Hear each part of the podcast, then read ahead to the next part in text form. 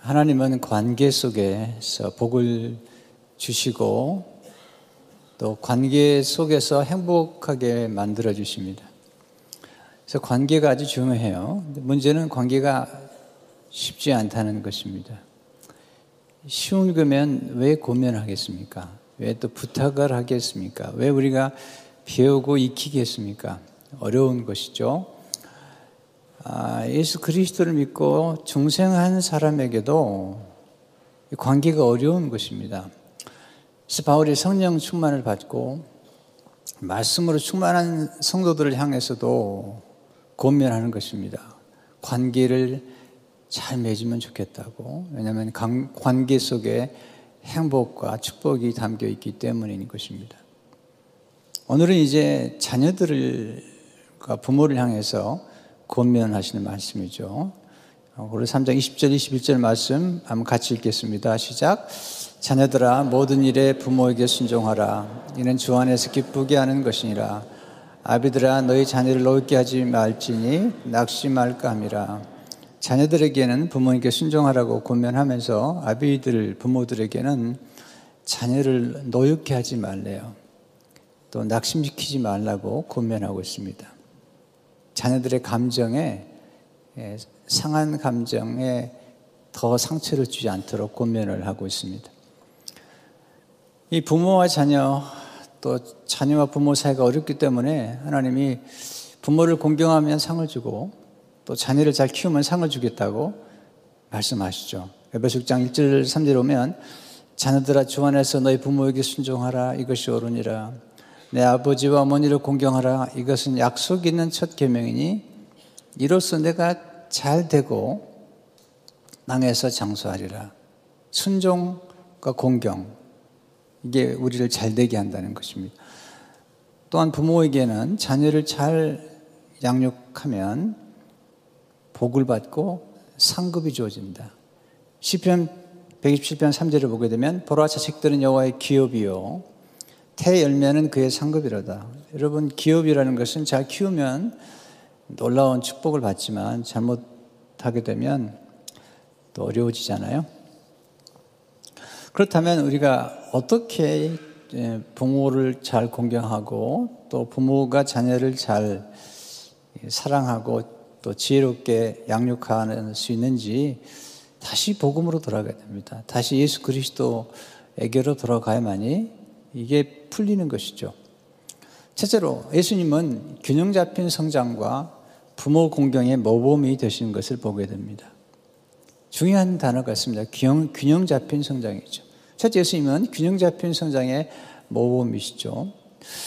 아, 신약에 보게 되면 예수님이 어린 시절이 잘 나오지 않지만 누가 누가 복음에게만 예수님이 어린 시절이 나오죠.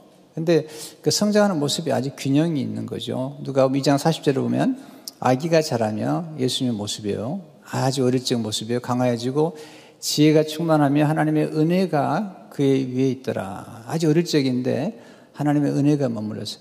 여러분 우리가 자녀를 잘 양육하려면 하나님의 은혜가 있어야 돼요.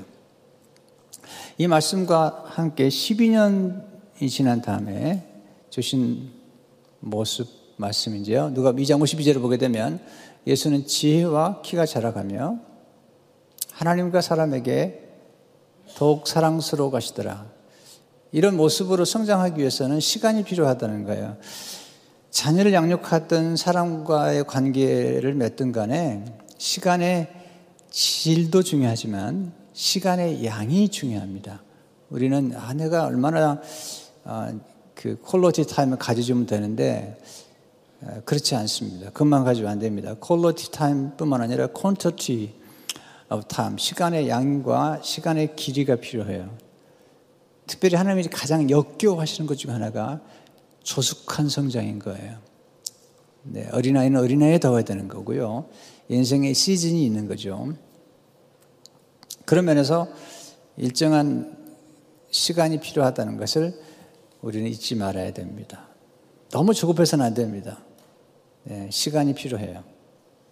아이들이 처음에는 꼼짝 못 하잖아요. 그러다가 기고, 앉고, 서고, 걷고, 네, 이런 모든 과정이 필요한 처럼 점점 사랑스러워 가셨다 말씀하고 있는 거예요. 근데 여기 네 가지 균형 잡힌 성장을 보여주시는데 첫째로 키가 자라는 육체적 성장이죠. 우리 몸이 자라는 거죠. 두 번째는 지혜가 자라고 점점 충만해진 지성의 성장, 지식과 지성의 성장이 필요한 것입니다. 네, 뭔가를 깨닫는 것. 세 번째는 하나님과 관계 속에서 성장하는 영적인 성장이죠. 하나님에게 사랑스러워 하셨다. 인간은 영적인 존재이기 때문에 영적인 관계가 굉장히 중요한 거죠. 네 번째는 사람들과의 관계 속에서 사랑스러워 가는 관계적 성장이죠. 사회성이라고 그럴까요? 그 인간 관계에서 사랑스러워 가시더라. 아, 가끔 그리스도인 가운데 극단적인 표현을 하죠. 아, 나는 하나님만 잘 믿으면 되지. 사람에게 인정받지 않아도 돼. 어떤 극단적으로 또 하나님은 생각하지 않고 사람들과의 관계만 잘 가지려고 하는데 그 바람직하지 않아요. 균형이 필요한 것입니다. 두 번째 예수님은 부모님을 공경하고 부모님께 순종하신 것입니다. 오늘 바울은 20절에 자녀들아 모든 일에 부모에게 순종하라 이는 주 안에서 기쁘게 하는 것이니라. 특별히 12살 때 예수님께서 이제 가족들과 함께 6월절에 어, 에루살렘에 올라갔다가 이제 돌아오는 길인데 예수님은 성전에 머무르 계시고 부모님과 다른 친척들이 내려오는 길에 그 당시에는 이제 동네별로 가족별로 갔기 때문에 12살이 됐으니까 친구들하고 동네 사람들하고 같이 내려오는 것을 알고 하루길 지났는데 보니까 예수님이 보지 않는 거죠. 얼마나 놀랬겠습니까? 그래서 에루살렘으로 올라갔더니 성전에서 랍비들에게 배우고 계시는 거예요. 그래서 어, 어찌 그럴 수 있는지 예수님께 물어보는 겁니다. 누가 2장 48절을 보니까 그의 부모가 노, 보고 놀라며 그의 어머니는 이르되 아이야 어찌하여 우리에게 이렇게 하느냐 보라 내 아버지와 내가 근심하여 너를 찾았노라 부모 육신의 부모죠 어, 그때 예수님께서 약간 퉁명스럽게 말씀하세요. 49절에 예수께서 이르실 때 어찌하여 나를 찾으셨나이까? 내가 내 아버지 집에 있어야 될 줄 알지 못하셨나이까 하시니. 네, 약간 퉁명스러운 투가 좀 느끼지 않아요? 안셀림 그린이라고 하는 신부는 책에서 예수님께도, 예수님도 사춘기를 겪으셨다. 사춘기 말투래요, 이게. 왜 날 찾았습니까? 네, 아버지 집에. 물론 이건 이제 하나님 아버지 집이 있다는 사실이죠. 근데 그 다음이 중요해요. 그 다음에 51절을 보니까 예수께서 함께 내려가서 나사렛에 이르러 순종하여 받으시더라. 순종하고 공경하셨다. 그 어머니는 이 모든 말을 마음에 두니라. 놀라운 건 이 순종과 공경, 이 다음에 나오는 말씀이 52절이라는 거죠. 예수는 지혜와 키가 자라가며 하나님과 사람에게 더욱 사랑스러워 가시더라. 이렇게 부모님께 순종하고 어, 이렇게 공경한 그 열매로 이렇게 하나님과 사람에게 사랑스러워가고 또 지혜가 자라고 또 키가 자라갔다. 또 52절에 보니까 더욱 사랑스러워 가시더라. 참 놀라운 표현이죠. 네. 우린 서서히 자라는 것입니다. 관계도 서서히 자라는 것입니다. 잊지 마셔야 됩니다. 세 번째, 예수님의 성대하는 모습 속에서 성품의 중요성을 배우는 것이죠. 순종, 또 존중, 공경, 겸손, 이런 것들은 아주 중요한 성품인 것입니다. 우리 삶의 행복을 불러주는 것은 성품이죠. 또한 성품이 오래된, 오래, 오랫동안 유지할 수 있는 행복을 장기적으로 유지할 수 있는 것은 성품입니다. 사랑은 충동적인 때가 많습니다. 그래서 사랑이라는 것은 굉장히 중요한 감정이긴 하지만 우리가 이렇게 표현하잖아요. 한눈에 반했다. 또 이렇게 어, 그 사람밖에 생각이 안 난다. 그 사람 얼굴만 보면 가슴이 뛴다. 이런 표현들을 하잖아요. 또 나중에 중년에 또이 상한 감정이 떠오르게 된 거죠. 근데 그런 감정이 중요하긴 하지만 그런 감정만 가지고 우리 삶 속에 지속적인 행복이 유지되지 않아요. 어제도 어떤 정신신경과 의사죠. 예, 그 글도 쓰신 분인데, 이렇게 세바시에 이렇게 그 강의를 하셨는데 우리가 하는 얘기지만 상당히 이해가 되게 얘기를 하시더라고요. 우리가 누군가를 사랑하잖아요. 누군가 사랑하면 그때 우리에게 나오는 게 도파민이에요. 도파민. 이 도파민이 나오면 남자들은 어, 그 도파민 속에 도취돼 가지고 그 여자만 생각하는 거야. 계속 생각하고 사랑하고 에너지가 많아지고 뭐 가슴이 뛰고 눈만 봐도 가슴이 뛰고 손만 만져도 가슴이 뛰고 앉아도 생각나고 네, 이런 그리고 아무리 멀어도 이렇게 이렇게 차를 제공해 주거나 이런 데 전혀 뭐 피곤을 느끼지 않고 문도 열어 주고 뭐 이렇게 근데 문제는 이제 그 도파민이 처음에는 강렬한데 오래 가지 않는다는 것입니다. 그왜 오래 가지 않느냐? 하나님이 우리를 만들었을 때 사랑보다도 더 중요한 생존에 기초하도록 인간을 만들었다는 겁니다. 여러분, 그렇게 사랑스럽고 좋으면요, 나중에는 막 미친다고요. 그래서 일도 가기 싫은 거예요. 오케이. 결혼하기 전에 연애할 때는 저 이해가 되지만 3년, 5년 지나가지고도 나 일 안 가고 싶다. 당신만 보면 가슴이 뜨는데 애가 둘인데 그러고 있으면요. 그 사람은 미안합니다. 언고에 없는 얘기인데요. 미친놈이라고 생각해요. 미안합니다. 참 죄송한 얘기인데 좀 표현을 쓰면 안 되는데 그러니까 이게 이게 그렇게 돼서는 안 되는 거죠. 이 일도 가야 될 거 아닙니까? 그래야지 가족을 사회가 멀잖아요. 그래서 우리에게 찾아오는 그러니까 어, 길면 3년 걸리는데 그 사이에 찾아오는 호르몬이 있는데 가비라는 호르몬이어 가지고 착시켜준다는 겁니다. 도파민을 착 시켜준다. 네, 그때 느끼는 감정이 곤티라는 거죠. 근데 지혜로운 사람들은 이 감정의 이, 이 사이클을 잘 만들어서 마치 이 갑이, 그러니까 이게 감정이 약간 차가워지지만 다시 온다는 거죠. 민물과 선물처럼. 그래서 이 도파민과 가비가 아주 잘 조화를 이루어가는 사람들이 결혼 생활을 하더라도 오래 장기적으로 자랄 수가 있다는 거죠. 근데 이렇게 이런 감정을 잘 이렇게 추스리는 것 중 하나가 사실은 이게 성품에 속하는 것입니다. 행복은 역설적이죠. 내 행복을 추구할수록 행복은 멀어집니다. 그러나 다른 사람의 행복에 기여할수록 우리는 행복이 깃드는 것을 경험하게 되죠. 기쁨이 깃드는 거예요, 이렇게. 네. 내가 행복하고 싶다 해서 행복이 되는 게 아니고 다른 사람이 행복한 모습을 볼때 내가 행복을 경험하는 거예요. 그러니까 다른 사람을 겸손과 순종으로 그리고 존중함으로 섬길 때 행복이 깃들고요. 불순종과 교만과 사람들을 멸시하는 자세, 경멸하는 자세로는 절대 행복할 수 없어요, 인간이라는 게. 그렇게 만들지 않아서 하나님께 우리 인간을 만드는 이 사랑의 이 만드는 시스템이 이것 일정한 규칙이에요. 법칙인데 그렇게 만들지 않으셨습니다. 여러분 아시잖아요. 오물이 있으면 파리가 날라와요. 참 놀라워요. 쓰레기통에 가면 파리가 있어요. 참 놀라워요. 언제, 어디서 왔는지 모르겠어요. 근데 보세요. 꽃이 피고 향기가 나잖아요. 그러면 꽃과 나비가 찾아와요. 어디서 있는지 모르겠어요, 도대체요. 그래서 우리는 성품에 관심을 많이 갖아야 되겠죠. 성품 우리의 존재 뿌리와 같은 거예요. 그래서 좋은 성품은 좋은 열매를 맺게 되어 있고 나쁜 성품은 나쁜 열매를 드러내게 되어 있어요.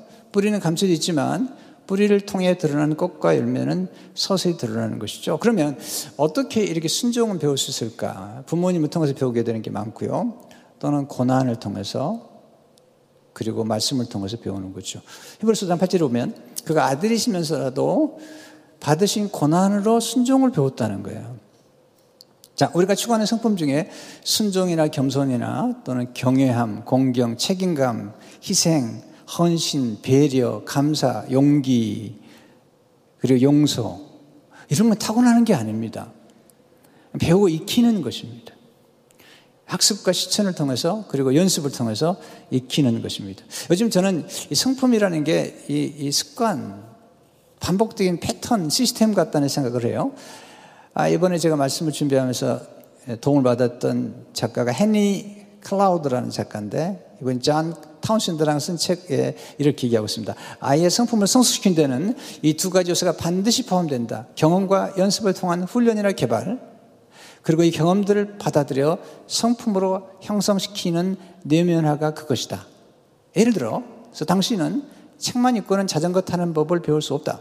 자전거를 타야 한다. 마찬가지로 자녀의 성품을 성숙시키려면 인간 관계, 책임감, 용서 등을 배우는데 도움이 되는 다양한 경험들을 제공해 주어야 한다.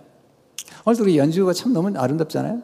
네. 성가대나 우리 또 오케스트라 아주 아름다운데 이거 연습하고 굉장히 훈련을 많이 한 것입니다. 똑같죠?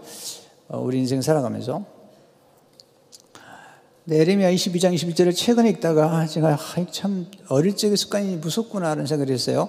내가 편안할 때에 내가 내게 말하였으나 내 말이 나는 듣지 아니하리라 하였나니 내가 어려서부터 내 목소리를 청종하지 아니하면 내 습관이라.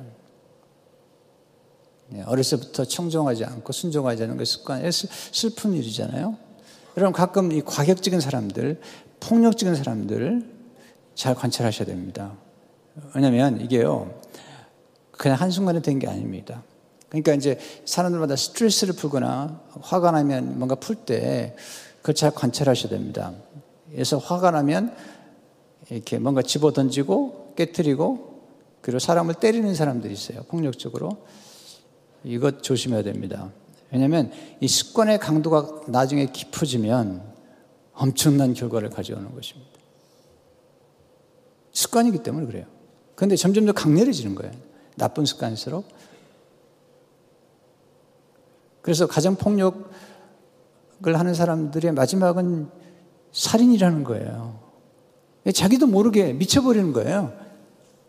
왜? 습관이 돼가지고 점점 강렬하고 강렬하고 강렬하다가 인간이, 인간의 경험이랑 항상 강렬한 쪽으로 가는 거예요. 쾌락도 강렬한 쪽으로 하다 보니까 나중에는 그런 것처럼 습관이라는 것은 아주 절제되지 않으면 정말 우리가 성령 충만해서 날마다 우리 안에 하나님 앞에서 자신을 깨뜨려서 바울처럼 내가 날마다 죽노라는 경, 습관을 기다리지 않으면 안 되는 거죠. 아침마다 연습을 해야 되는 거죠. 예수님은 습관을 따라 감남산에 가셨고, 습관을 따라 성경 읽으셨고, 네, 그러셨던 거죠. 두 번째, 부모는 자녀를 사랑과 지혜로 양육하고 훈련해야 됩니다. 사랑과 함께 반드시 지혜가 필요한 것입니다. 지혜는 현실 감각입니다. 현실을 직시하는 감각, 그리고 현실을 아, 직면하고 문제를 풀어갈 수 있는 능력, 이게 지혜에 속하는 거고요. 사랑은 무조건적인 것이죠. 자, 첫째, 하나님 아버지는 예수님을 사랑하는 아들이라 부르셨어요. 이게 아주 중요한 겁니다. 마태복음 3장 17절을 보면 한번 같이 읽어보겠습니다. 시작. 하늘부터 소리가 있어 말씀하실 이는 내 사랑하는 아들이요 내 기뻐하는 자라 하시니라. 여기서 하나님 아버지께서 예수님을 향해서 이는 내 착한 아들이라고 말씀하지 않으셨어요. 사랑하는 아들이라고 말씀하셨어요. 이 표현이 굉장히 중요한 거예요. 왜냐하면 우리도 똑같이 하나님의 자녀가 되면서 하나님 우리를 사랑하는 자녀라고 부르시기 때문이에요. 자, 부모가 자녀를 키우면서 실수하는 것 중 하나 뭐냐면 이런 거죠. 우리 아들 너무 착해. 내 딸 너무 착해? 거기서 끝나지 않습니다. 그러니까 쓰레기 좀 비고 와. 오, 우리 아들 너무 착하지. 신부는 좀 해. 야, 그러니까 이 착하다는 말 다음에 불쾌한 사건이 벌어지기 때문에 착하다는 말 할 때마다 엄마 아빠를 쳐다보면서 I'm not 착해. 나 독해지고 싶어. 네, 그렇죠. 또 거기다가 스스로가 선하다고 생각하는 사람들의 문제는 뭐냐면 교만이에요, 교만. 스스로 선하다는 사람들, 스스로 경건하다고 생각했던 바리새인들의 문제는 뭐죠? 교만한 거죠. 비판하고 판단하고 네. 아주 위험한 것입니다. 건전한 자부감은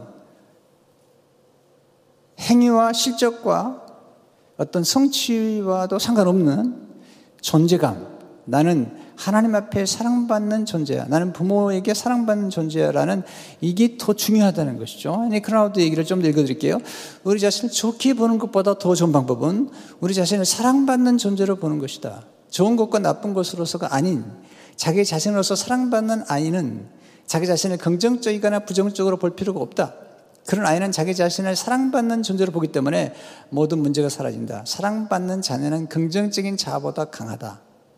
그런 아이는 자기의 선한 자를 잃을 것을 걱정할 필요가 없다. 아이는 자기가 한 것을 숨기거나 부정할 필요가 없다. 잘했든지 못했든지 아이는 사랑을 받을 것이다.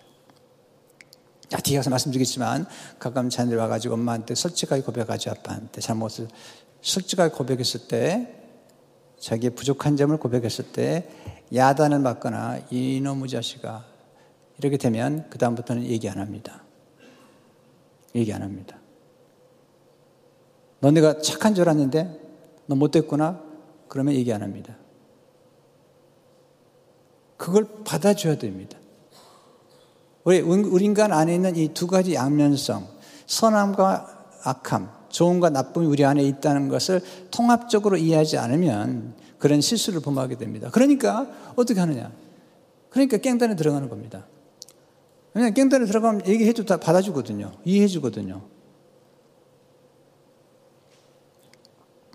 그래서 우리 자녀들이 마음속에 두려움이 있는데 우리가 서로에게 더 두려움 있잖아요. 우리가 살면서 우리 인간에 있는 두려움이 뭐죠? 인정받고 싶고 또 칭찬받고 싶고 존경받고 싶고 이게 다 우리 안에 있는 내면에 있는 감정인데 여기 이게 거절될까봐 두려워하는 거 아니겠어요? 두려움을 쫓는 것 한 가지밖에 없다는 거죠. 요한에서 4장 18절에 보면 사랑 안에 두려움이 없고 온전한 사랑의 두려움을 쫓나니 네 하나님의 사랑 이 온전한 사랑은 하나님의 사랑밖에 없어요. 하나님의 사랑. 그리고 부모가 하나님의 사랑으로 자녀들을 사랑할 때 이게 자녀들에게 아주 안정감을 주는 거예요. 네. 오늘 뭐 여러 번 얘기해가지고 여러분이 많이 들으신 얘기인데 우리 딸 둘을 키울 때 제가 정말로 노력했어요. 뭘 노력했냐면 항상 그렇게 얘기했습니다. 엄마 아빠는 너희를 정말 사랑한다. 그리고 너희 때문에 행복하다. 그리고 공부를 열심히 해야 된다 이런 얘기를 거의 안 했습니다. 근데 이렇게 얘기한 적이 있습니다. 너희가 공부를 잘하면 참 기뻐하면서 사랑하고 너희가 공부를 못하면 슬퍼하면서 사랑한단다. 아니 사랑은 하는 거예요. 이건 이제 자, 이 사랑에 대한 이 오해를 하면 안 돼. 사랑하는 거예요. 그러나 현실은 공부를 잘하고 못하고에 대한 현실 감각은 일려주는 게 필요하죠. 왠지 뒤에서 그 설명을 해드렸어요. 두 번째, 하나님 우리가 자녀, 지혜로 자녀를 양육하고 훈련하기를 원하시는 것입니다. 이 지혜가 뭘까? 이 지혜가 진리라는 것입니다. 헤니 클라우드는 요한복음 1장 14절의 말씀을 인간관계와 자녀 양육이 아주 두 기둥으로 삼았는데요. 말씀이 역시나 우리 가운데 그하심 우리가 그 영광을 보니 아버지의 독생자 영광이요 은혜와 진리가 충만하다라는 거죠. 은혜는 하나님의 인자한 사랑이에요. 변하지 않아요. 받을 자격이 없는 우리에게 베푸신 하나님 오이, 호의, 구원에 관한 이 놀라운 사랑은 바뀌지 않아요. 왜냐면 언제나 나는 하나님의 사랑받은 존재야. 사랑받는 딸이 아들이라고 기억해야 됩니다. 근데 은혜와 함께 진리가 있죠. 진리가 뭐죠? 진리란 헬라어는 알레데이아인데 진리는 진리, 현실, 사실 참되다는 것입니다. 우리가 사람의 살아가는 실체를 의미하는 것입니다. 삶의 실상은 어렵습니다. 고통이 있습니다. 불의가 있습니다. 삶의 실상을 분별하고 이야기가 참 받아내기 어렵습니다. 병이 있습니다. 여러분, 우리가 예를 들어서 하나님 믿으면서 또 우리가 자주 듣는 소리 중 하나가 뭐죠? 하나님이 우리를 사랑한다면 우리에게 고난과 고통과 상실과 갈등과 질병과 실패와 가난과 오해와 고소와 고발과 상처가 없어야 된다는 것입니다. 하나님을 사랑한다면. 자, 그러면 우리가 오늘 한 말씀. 우리가 하나님의 가장 사랑하는 분이 누구죠? 독생자 예수님이시죠. 그 예수님에게는 무슨 일이 벌어진 거죠? 아니, 하나님이 정말 그렇게 사랑한 분이라면 아무 문제가 없어야 되잖아요. 제가 기록해 봤습니다. 예수님은 어떻게, 어떻게 살아셨는지. 예수님은 육신의 아버지 없이 태어나셨습니다. 사생활이라고 불렀어요, 사람들이요. 예수님은 가난한 목수의 가정에서 성장했습니다. 결혼하지 않고 싱글로 사셨습니다. 배신 당하셨습니다. 제자 양육에 실패했어요. 제자 가운데 하나가 배신했어요. 아니, 다 도망갔잖아요. 이웃들과 가족들의 오해를 받았습니다. 미쳤다는 말을 들었습니다. 귀신 들렸다는 말을 들었어요. 미움과 비난과 고소를 당하셨어요. 고소도 당하셨어요. 거절과 수치를 당하셨어요. 상처를 받으셨어요. 조롱과 능력을 받으셨어요. 멸시와 천대를 당하셨어요. 죄인에게 몰려 두 강도 사이에 죽으셨어요. 외로우셨어요. 환란을 당하셨어요. 마귀의 유혹을 받았고 극복하셨고 수많은 시련을 통과했어요. 버림을 받았어요. 단절의 아픔을 경험했어요. 질병과 고통을 드신 뺨을 만드시 뺨을 뺨을 만드셨어요. 채찍을 맞으셨습니다. 왕따를 당하신 거죠. 그것도 33살에 죽임을 당하시고 부활하신 겁니다. 우리는 하나님의 사랑에도 오해가 있는 거예요. 우리가 경험하는 모든 현실적인 경험들을 하신 것이 알고 계시잖아요. 우리를 사랑하지 않아서가 아니라 사랑하기 때문에 때로는 고난을 통과하게 하시면서 우리를 올바른 길로 인도하시는 거죠. 자녀들을 양육하고 훈련할 때 하나님 말씀에 근거해서 올바른 길로 에베소 장사들 보니까 어디 주의 교훈과 훈계로 양육하라. 훈계 속에는 잘못된 것을 잡아주는 거죠. 우리가 정말 사랑한다면 무조건적인 사랑과 함께 지혜롭게 잘못된 것들을 훈계해 줄 필요가 있습니다. 근데 조심해야 됩니다. 제가 부모님들 보니까 저를 포함해가지고 훈계를 하는 게 아니라 멸시를 할 때가 있어요. 자녀들에게. 그게 상처를 주는 것이죠. C.S. 루이스가 고통의 무게라는 책에서 이렇게 얘기합니다. 하나님의 사랑이시라면 단순한 친절을 넘어서는 분임이 분명합니다. 또 모든 기록을 볼 때 그가 우리를 꾸짖고 책망하신 적은 자주 있었지만 우리를 경멸하신 적은 한 번도 없다는 것을 알 수 있습니다. 제자들을 책망하셨어요. 그러나 한 번도 경멸하신 적은 없습니다. 이게 부모가 배워야 됩니다. 왜? 결론을 맺겠습니다. 우리는 자녀들의 감정을 어루만져야 되기 때문이죠. 오늘 20절에 보니까 아비들아 너희 자녀들의 자녀를 노엽게 하지 말지니 낙심할까 함이라. 노엽게 하지 말라는 거예요. 낙심하다. 이게, 이게 복합적인 감정입니다. 왜 분노. 자녀들이 왜 노하고 낙심하죠? 여러분, 자녀들이 언제 화가 난 줄 아세요? 부모가 하지 않은 일을 자녀가 자꾸 하라고 하는 거예요. 자기도 하기 싫은 일을 하라는 거예요. 또 아직 미숙한데 너무 많은 일을 맡기는 거예요. 또 자녀가, 자녀가에게 부모의 꿈을 이루어달라는 거예요. 내 한 점 풀어달라는 거예요. 하고 싶지 않은 일을 하라는 거야. 이런 과목 선택하라는 거예요. 네. 너는 꼭 뭐 어떤 사람이 되라는 거죠. 예를 들면 우리 우리 이민자들은 뭐 의사가 되고 변호사가 되고 이렇게. 네. 다 그렇게 돼야 된다고 생각하는 거죠. 그러나 어떤 자녀는 자기 요리만 하고 싶다는 거예요. 요리가 너무 좋다는 거죠. 디자이너가 되고 싶다는 거예요. 사업하고 싶다는 거예요. 엔지니어가 되고 싶다는 거예요. 목사가 되고 싶다는 거예요. 교사가 되고 싶다. 교수가 되고 거예요. 운동을 잘하고 거예요. 골프를 하고 거예요. 이걸 하지 말라는 거예요. 창피하다는 거예요. 또 부모가 자녀에게 언제나 늘 행복한 감정, 늘 감사만 하고 이런 표정을 지으라는 겁니다. 여러분, 솔직히 어른들도요, 기분 나쁠 때가 많아요. 여러분, 교회 올 때는 기분이 좋아가지고, 할렐루야. 헐레벌떡 헬렐루야 이렇게 오셨습니까? 아니면 좀 우울하 인생이 힘들지 않으셨습니까? 여러분 아이들도 어른처럼 슬프기도 하고 화날 때도 있고 절망할 때도 있습니다. 학교 가기 싫을 때도 있고 왕따를 당하면 살맛을 지나지 않아요. 실현 당해 보세요. 상실의 아픔이 큰 거죠. 상실 숲 속에 들어가는 거죠. 어떤 아들이 교회를 안 가려고 그러니까 엄마가 얘기를 했다고 그러잖아요. 교회 가라. 그래도 교회를 가야지. 그래도 안 가려고 그러니까, 야, 그래도 가야 된다. 너는 그 교회 담임 목사지 않느냐. 아니, 네가 가서 설교 안 하면 누구 하냐?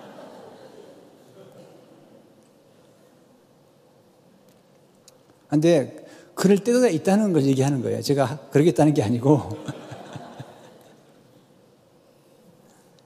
인간이라는 거죠. 네. 목사는 항상 친절해야 되고. 오해를 제일 많이 받는 게 목사, 목사가 오해입니다, 오해. 참 오해를 많이 받습니다. 근데 왜냐면 다 모든 사람에게 항상 친절해야 되고, 항상 웃어야 되고, 항상 겸손해야 되고, 이게 굉장한 감정 노동이 필요합니다. 감정 노동. 그래서 또 목사님들은요, 밖에 나갈 때 인사 안 합니다. 몇 번 인사하다가 오해를 받으니까. 그래서 딱 가슴을 닫아버리고 아예 설교 끝나면 방으로 바로 들어갑니다. 주일날도 신녀들 안 만납니다. 전 그런 분 많이 봤어요.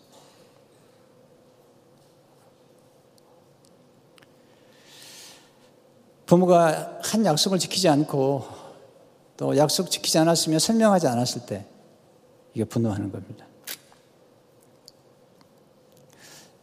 자녀들이 중요하다고 생각하는 말을 잘 경청하지 않을 때. 여러분, 우리가 살아가면서 가장 소중히 여겨야 되는 게 존중이잖아요. 그래서 존 가트맨이라고 아주 유명한 분이에요. 이분이. 이분의 전문가신데요. 이렇게 얘기했어요. 부모라면 누구나 자기 신의 자녀가 최선의 성공을 이루기를 원할 것입니다. 하지만 꼭 기억해 주십시오. 성공 열쇠는 바로 자녀들이 부모에게서 존중받는다는 느낌을 갖는 것입니다.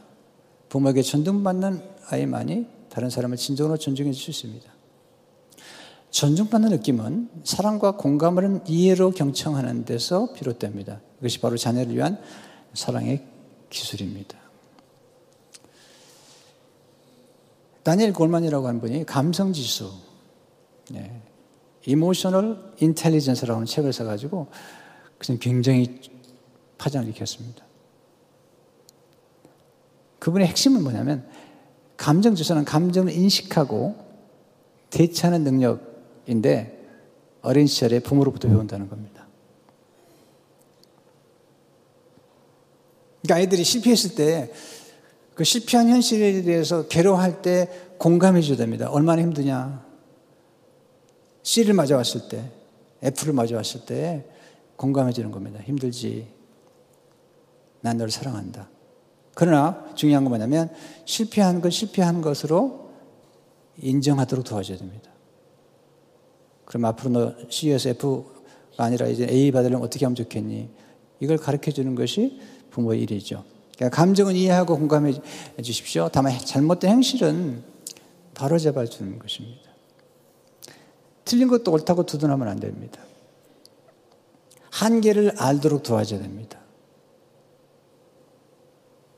네. 한계를 알도록. 이거 중요합니다. 저는 이제 어릴 적에 우리 어머니가 참왜 그러신지 모르겠지만 한 일곱 살 때부터는 자꾸 죽으신다고 그러는 거예요. 너 초등학교 가면 죽겠다. 너 중학교 가면 죽는다. 그러니까 제 속에는 이런 생각이 드는 겁니다. 어떻게 살아남아야 될까? 그래서 현실 감각이 아주 발달하게 됐어요. 왜 우리 어머니 돌아가시면 내가 어느 집에 살 건가? 또 내가 나중에 학교를 졸업하고 직장에 가기 전까지는 내가 누군가에게 기대어 살아야 되는데 어떻게 해야 되지? 이런 생각을 하게 됐습니다. 그래서 제가 생각했던 방법이 착해야 되겠다. 학교 가서도. 네. 나중에는 알았습니다. 착해만이 되는 게 아니라 지혜로워야 된다는 걸. 그러나 아, 제게서 중요했던 경험은 뭐냐면 사실은 그런 현실에 대한 정확한 감각 때문에 제가 교회를 이끌거나 성도들이나 또는 많은 목회자들에게 멘토링을 하거나 코칭할 때 항상 하나님의 사랑과 함께 현실에 대한 정확한 이해와 감각을 갖도록 만들어주는 것입니다. 특별히 결혼한 부부들에게 얘기하죠. 행복할 겁니다. 그러나 고생문이 원합니다. 이거 살아가는 게 쉽지 않았습니다. 어려운 것입니다. 관계를 맺고 간다는 건 어려운 것입니다. 주님은 제자들에게 무한한 사랑과 함께 물론 주님 많이 기뻐하셨죠. 굉장한 놀라운 경험을 하셨죠. 기적을 행하시고 많은 사람들을 고쳐주시고 수많은 사람들이 찾아와 설교를 듣고 그런 놀라운 경험을 하신 거죠. 그러나 동시에 제자들이 예수님을 떠날 걸 아셨어요. 예수님을 배신할 것도 알았습니다. 그리고 겪게 될 환란 알았습니다. 그래서 주님께서 말씀하셨죠. 한번 10장 33절에 이것을 너에게 이르는 것은 너희로 내 안에서 평안을 누리게 하려 함이라. 세상에서는 너희가 환란을 당하나 담대하라. 내가 세상을 이겨온다 예수님을 세 번이나 부인했던 베드로 얼마나 낙심해요. 실패했잖아요. 주님이 공감해 주시죠. 미리 말씀하세요. 너 실패할 거다. 베드로 아, 아니라는 거예요. 현실이 부인하는 거죠. 너 실패할 거다. 그러나 실패할 뿐만 아니라 다시 돌아올 것이다. 그 실패한 것을 어루만져 주시죠. 공감해 주시고 그리고 새롭게 출발하도록 용서해 주시고 사명을 주시는 거죠. 그리고 말씀하시죠. 환란을 당하지만 담대하라. 내가 세상을 이겼고 너희가 성령을 보내줄 텐데 성령을 의지하게 되면 승리할 수 있다는 겁니다. 여러분 우리가 이 하나님의 말씀을 통해서 우리가 성도를 사랑하고 가족을 사랑하고 자녀를 지할 때 이 말씀에 나와 있는 이 지도 같은 거예요. 이걸 잘 배워서 익히면 놀라운 축복을 경험하게 되는 것입니다. 이 말씀이 여러분에게 행복을 이끌어주는 그런 원리가 되기를 주의 이름으로 축원합니다. 주님 감사합니다. 오늘 주신 말씀으로 양식을 삼고 우리 관계 속에 결혼 생활과 또 부모와의 관계, 자녀와의 관계, 또 우리가 만나는 사람들과의 관계 속에서 어떻게 관계를 맺어야 될지를 깨닫도록 도와주시고 현실을 도피하거나 문제를 부인하지 않게 하시고 어떻게 반응한가를 성경에서 배워서 오히려 문제 때문에 더 잘 되고 형통하는 그런 축복을 더해 주옵소서. 예수 이름으로 기도합니다.